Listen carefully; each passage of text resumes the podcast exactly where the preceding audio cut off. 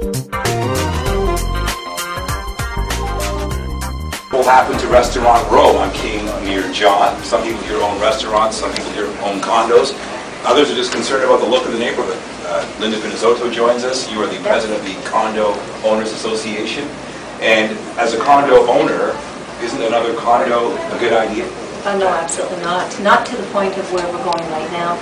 Most of the people that purchased in Trinity Spadina, you know, they purchased because they wanted to be near, you know, entertainment. They wanted to be near restaurant venues and sports venues. And, you know, and now every time you turn around, it's all demolished. Everything. It doesn't matter whether it's a heritage building. It doesn't matter what it is. It can come in with all sorts of unique designs.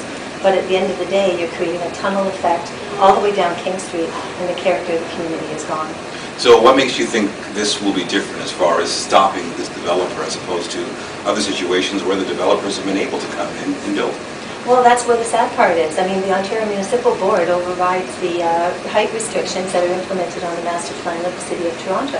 Uh, those plans were developed years ago, and those, anybody that bought in the neighborhood, they knew what they had, you know, expected beforehand. And all of a sudden, they move in thinking they're going to have 25, 30 stories, maybe 40 stories around them. And uh, all of a sudden, you know, they're going to be staring into brick walls, lose their restaurants, no place to eat, now they've got to cook at home. Um, but, you know, the bottom line is, is we have a young crowd in the neighborhood, and they want entertainment, they want restaurant row. We got involved because we don't see it as a positive impact to the community at all.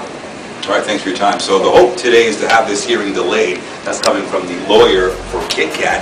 He says it'll give him more time to collect evidence and to also rally the troops. Let's go back to the newsroom.